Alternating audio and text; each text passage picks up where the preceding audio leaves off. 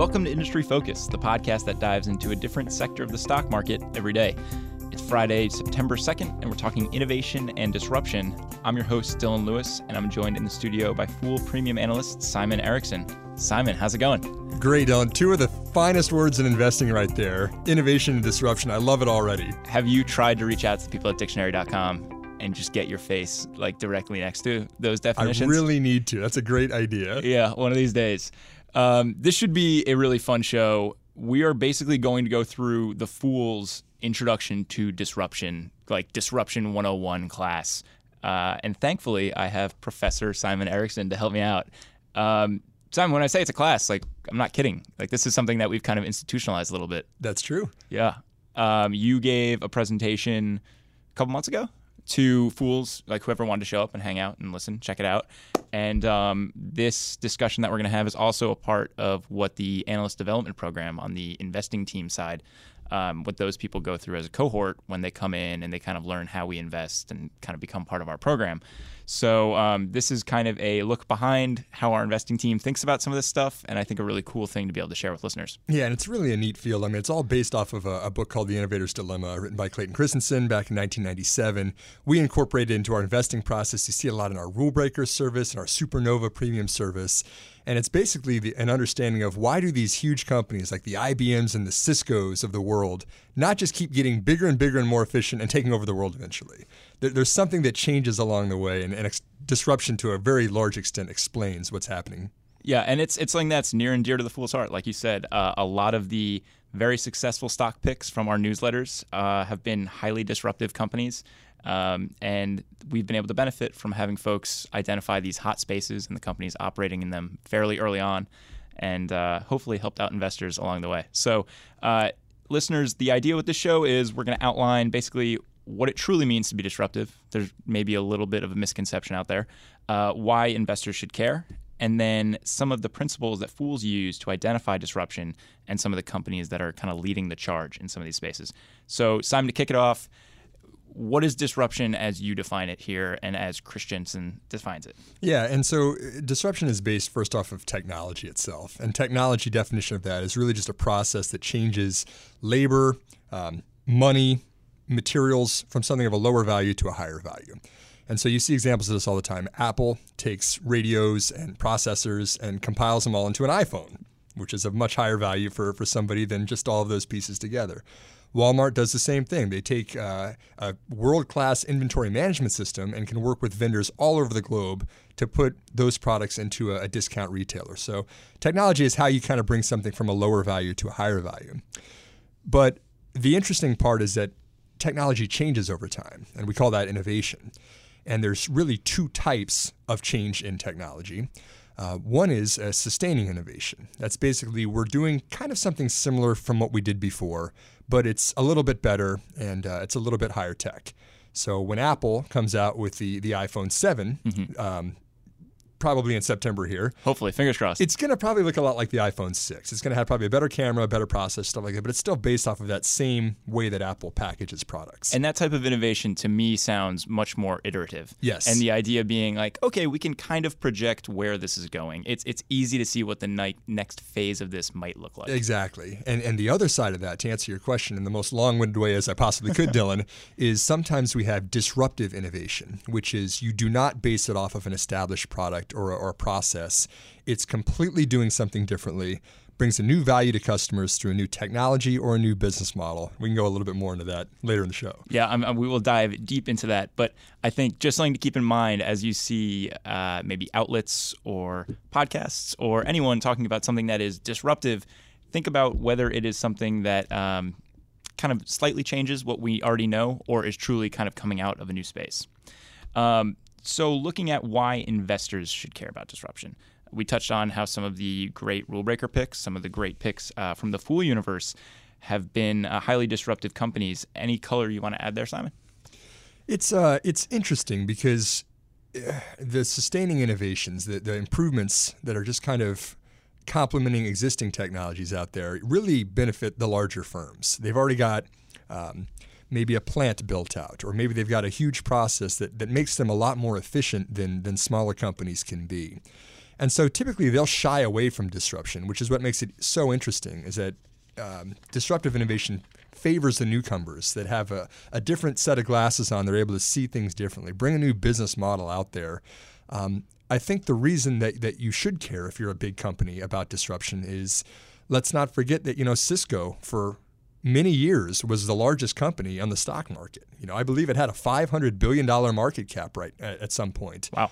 Um, and now it's definitely a shade of that because the business world changes, and you have to keep um, keep pace with those changes, and sometimes disrupt yourself if you're a big company. So for big companies, for small companies, for investors, it's definitely something uh, that we should all be paying attention to. And your point about Cisco, even if you are not someone that is a highly growth oriented investor and you don't like the idea of playing in some more nascent spaces, you want to see that some of these stalwart companies that you're invested in are at least considering this kind of stuff. You know, whether it's a small department that's working on projects like this or through acquisitions, just that they aren't going to be passed by by technological change. Yeah, exactly. And the, the real interesting part, Dylan, is that these companies aren't doing anything wrong. It's hard to call, you know, the managers of these these giant multi-billion-dollar segments of these companies.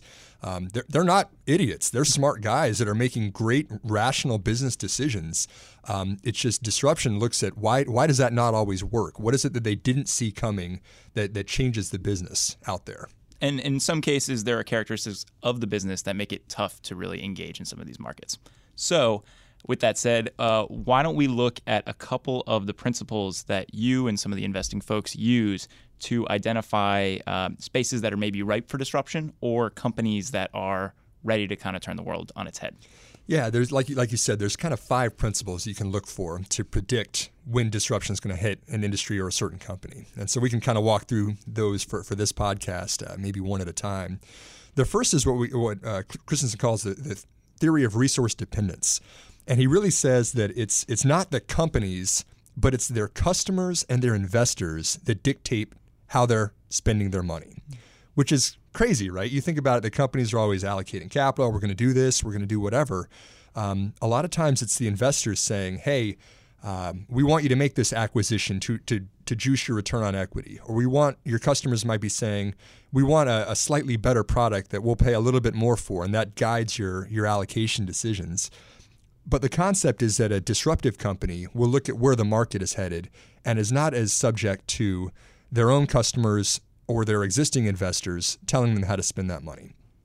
I've got an example for it. I, I, oh, it okay if I throw an example? Out there? Drop an example, okay, absolutely. The, uh, the one of the great examples you said we've got a lot of these on our on our scorecards from the Motley Fool, but is Netflix. Uh, Netflix, as you and I have, have discussed before the show, had a very profitable DVD by mail business. And Reed Hastings, of course, went out and he said, Hey, guys, I think the future is in online streaming. I'm going to get a lot more data about what shows people are watching and build this recommendation in- engine. And a lot of people thought he was crazy for spending money on a market that really didn't exist yet.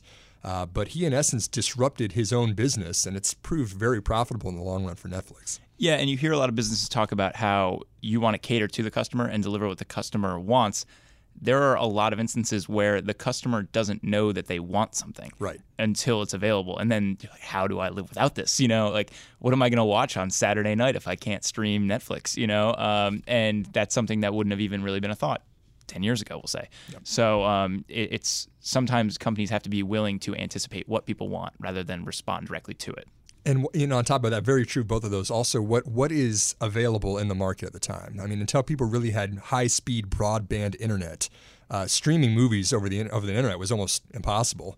Um, when that enabled digital streaming, Netflix really took off at the right. It was in the right place at the right time. Yeah. So I see number two: small markets don't solve growth needs. Uh, you want to elaborate on that a little bit? Yeah. So say that uh, you're Berkshire Hathaway, you're Warren Buffett. I mean, Buffett has uh, famously said he he can't go after uh, small fish anymore. He can't go after small cap companies as investments because it's just not going to move the needle for Berkshire Hathaway. He's got multiple hundreds of billions of dollars of invested capital that he's got to go after. Um, you know, the Coca Colas and the IBMs as investments. And it's the same thing with businesses. I mean, if you're just wildly successful and you're doing $100 billion a year, you have to find a market that's existing today that's a $10 billion market um, for you to grow 10%. $100 million company, you just have to have, have $10 million to do the same thing. So, disruptive companies a lot of times will look at markets that the big companies are not looking at. And the example for this one is uh, Rule Breaker's recommendation, Ubiquiti Networks, who's setting up wi- uh, wireless access points to, to get onto the internet. And when you think about, you know, the internet service providers we've typically had, they lay a lot of cable. They go and they want to dominate a market. Maybe if you have an apartment complex of the DC area, you're locked in to one certain provider. Um, I know that game force, very yeah. well. huge cost, huge sales force, like to go in and just dominate areas. Um, Ubiquiti has no direct sales force, very low marketing costs, and they basically have customers come to them and say, "Hey, I would really like this kind of product spec." Um, can you can you build it for me? And here's how much we'll pay for it. And it's been really successful in universities and sports stadiums and in emerging markets. Very very very profitable business. Yeah. Um, very interesting. So number three moving along markets that don't exist can't be analyzed. I think this might be one of the most interesting points that we'll raise during this show uh, it's my favorite of the five. Oh, is it actually? Yeah. and in fact, Dylan, sh- can I ask you how, the, how did he come up with the name "The Innovator's Dilemma"? Do you know what that actually refers to? I don't. It's an interesting thing because the Innovator's Dilemma is if you want to get into something new, you don't have the data to support that decision necessarily because it's new. You don't know if it's going to work or not. So, so the idea is like you are you're working on a hunch and not much more in, yeah. in some cases. Yeah, if, you know, it would be a, a, no-brainer if all of the data told you, hey, this new market that nobody's going into is going to be wildly successful. But you don't get that. You've got to kind of jump out there ahead of the pack. And in fairness, if the data suggested it, everyone would be doing it. Exactly. So, so that's the beauty of the book of the Innovators Dilemma. It's always forward-looking. Uh, it's not looking at financial ratios and uh, a lot of what Wall Street kind of lives and dies by uh, is is things like margins, return on equity, return on invested capital. This is always a framework looking forward. Even um, even something like addressable market. Yes, you know, exactly. which is something that we, we like to look at when we can, but you know, if you don't even know what a market's going to look like or what the scale of a technology might be, it, it's kind of a fool's errand to even put a number on it. Yeah, exactly. And let's go back in time to like 2004, 2002, um, social media social networks. Facebook is the example for this one. I mean, this was something that most people didn't understand. You you kind of had MySpace and a couple others trying to figure this out out there, but Facebook was so far ahead of the game of the larger competitors in traditional space um, that they just learned a lot more about what people were wanting to do on social networks. And then they collected all that data and did targeted advertising. And of course, now it's a more than a $300 billion market cap company. And I will say, um, I saw an interview Zuckerberg did recently um, with the founder of Y Combinator, and he asked him like, "What was one of the tougher things you experienced as CEO and in the development of Facebook?" And he said, "People not seeing the vision that I see." And these were not external folks; these were people that were internal employees, members of the management team, that were disappointed when Facebook decided to shun early buyout offers. Right. And you know, he saw this huge potential to get beyond colleges to become this huge platform that kind of connects everybody. And they didn't. And they actually, a lot of them actually left when they decided to reject that buyout offer. Um, so this is not something that's limited to your average investor or you know mom and pop at home. This is something that even people in the space might not be 100% capable of kind of grasping market size. Yeah, and and just like you said, it's got to be the right person too, right? You've got to have the right vision and not somebody that's leading you in the completely wrong path that maybe they think is the the future of the business that really isn't. So, good point on that too. And and even beyond um, the platform itself, you know, we can look at the idea of markets that don't exist can't be analyzed or can't be totally grasped with Facebook in the context of its pivot to mobile. Yeah. A lot of people were pretty skeptical of Facebook's ability to monetize mobile audiences when they saw that that's where the majority of web traffic was going. And clearly it's worked out for Facebook, you know? Uh, I mean, they basically what like quintupled in in value uh, as they've really successfully pivoted to mobile. Now mobile makes up I think 85, 84 percent wow, of their yeah. total revenue take. Um, so this is not even necessarily something that is limited to when a company is first starting out. It can be something that similar to the idea of streaming video with Netflix happens as a company sees opportunities and maybe leaves some of the market behind because they don't. Yeah, and it and it turns out, um, interesting as this might be, that predicting the future is actually pretty hard. Yeah, it, it's not so easy to just have a crystal ball and say we're going to put billions of dollars behind this this new market that doesn't exist yet. Um, uh, a story I love to tell when talking about this one was back in the year 1980. AT&T hired McKinsey to do a study of how many U.S.-based cell phone subscribers they thought there would be by the year 2000. 20 years in the future, put yourself back in 1980, they're saying, hey, there's this new thing called a cellular phone. How many subscribers do you think it could possibly reach by the year 2000? I- any shot on what the, the estimate was? Oh, all right. So, do you have any idea what population was back then? Just Oh, so I can kind of anchor to it. I'm gonna, you know, I'm gonna say uh, 40 million. Good guess. Um, the the actual estimate that, that McKinsey was one of the best consultants in the world at the time. Keep in mind, they said it would be about 900,000 people. Wow. And the actual number by the year 2000 was 109 million just in the United States. So it just shows how hard it is to look even five years in the future and predict where the market is going to head. But you do have to look at some point at, at smaller companies that are going in a path that, that everyone else is not going in. And I think that segues very nicely into number four on our five point principle list here. Capabilities define disabilities. And I think this kind of plays into the idea of smaller companies maybe being able to be a little bit more nimble and um, there being a certain stodginess with being a larger company and being a little bit more fully formed. Yeah, that's right. Um, we, um, it, it's kind of an interesting way of how, how you can define culture in a, in a bunch of different ways. But one way to possibly define culture is how decisions get made at a company. There's typically certain metrics that in a boardroom of a, of a business, um, managers and bigwigs of the companies are using to base whether the decision is good or bad. Uh, is this bringing in um, a certain amount of cash flow? Is this a good return on our investment today? Do we have customers lined up that are ready to do this kind of stuff?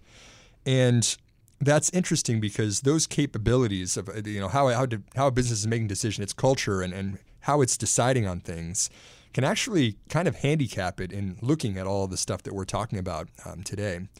Example of this is, is the large regulated utilities.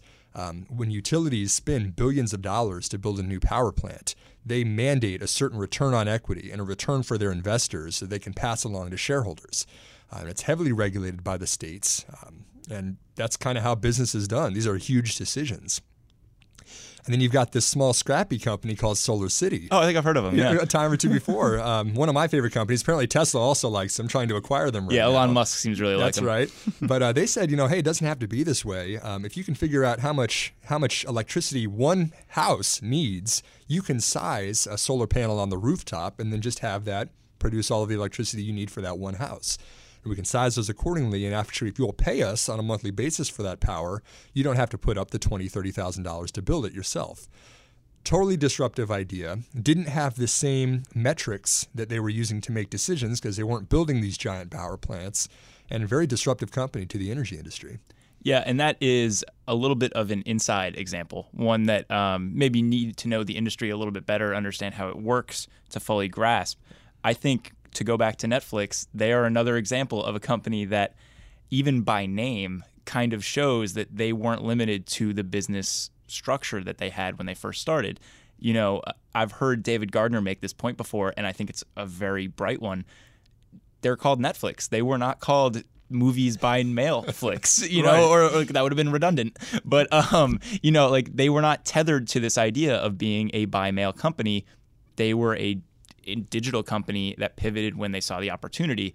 Um, and and their name suggested that. So uh, you know, that's tougher to recognize, but something to kind of keep in mind. I don't know how many examples will show themselves like that, but um, there are different ways that businesses indicate, I think, their flexibility and how nimble they are.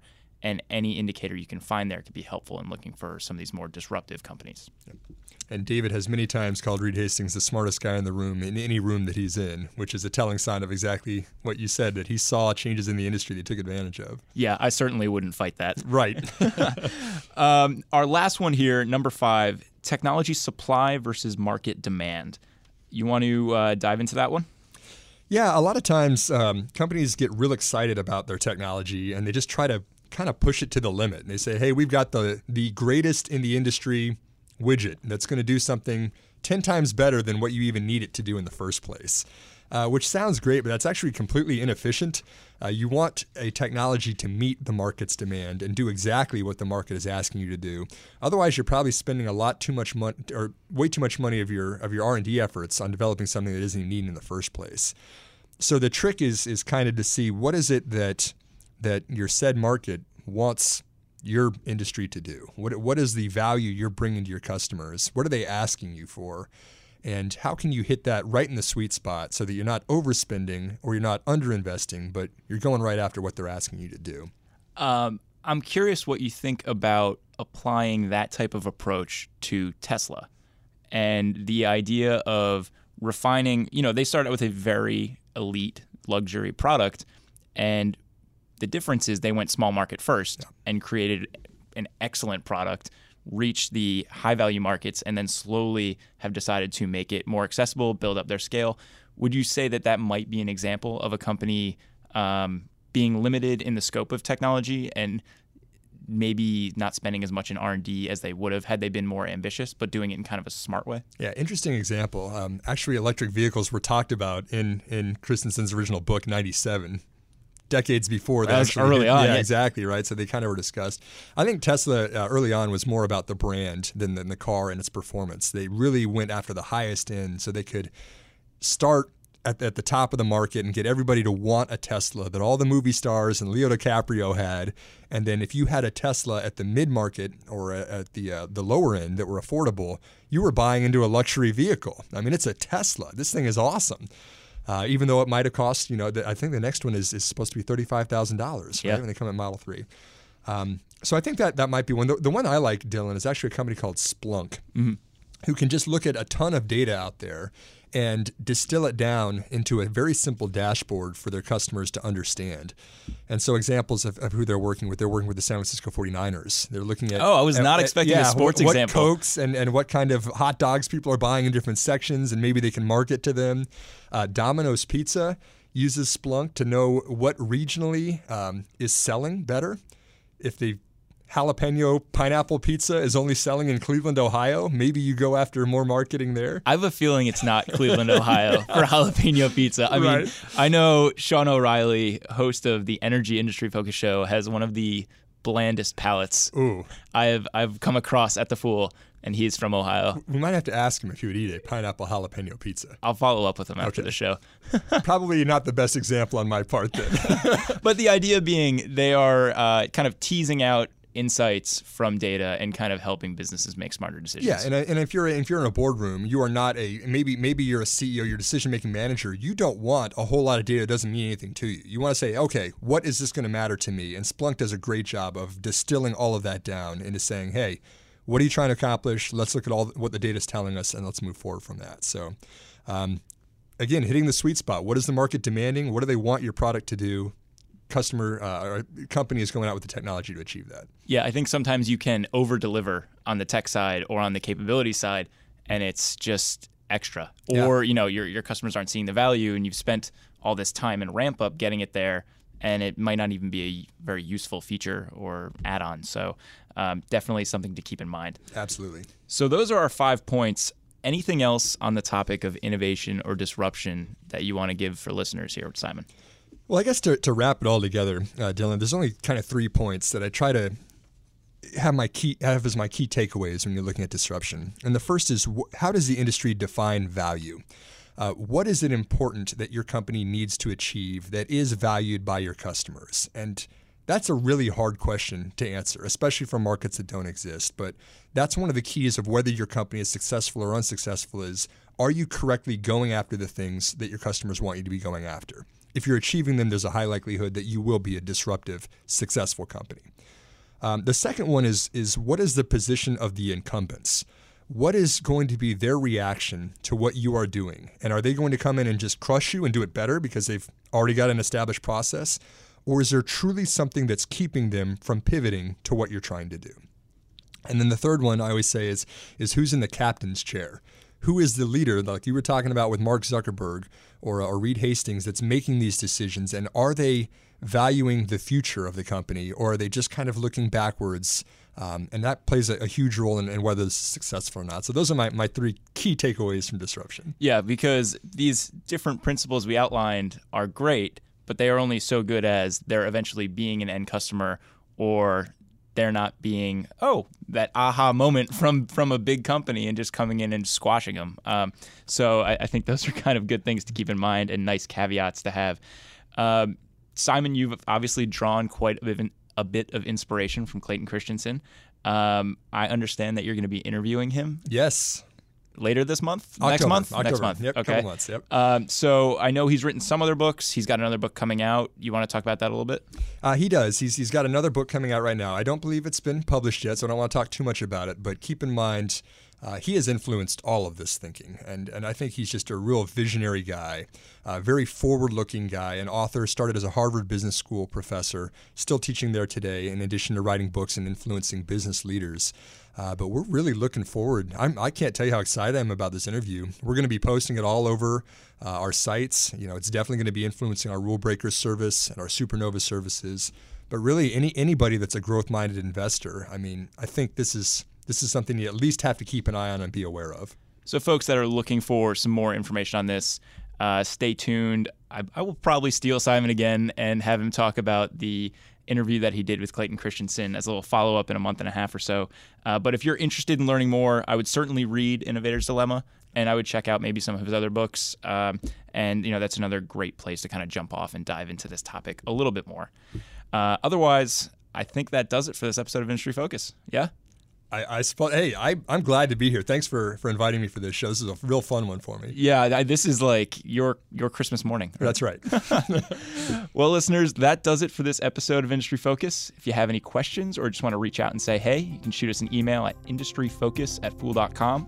You can always tweet us at MF Industry Focus. If you're looking for more of our stuff, you can subscribe on iTunes or check out the Fool's family of shows at fool.com slash podcasts. As always, people on the program may own companies discussed on the show, and the Motley Fool may have formal recommendations for or against stocks mentioned, so don't buy or sell anything based solely on what you hear.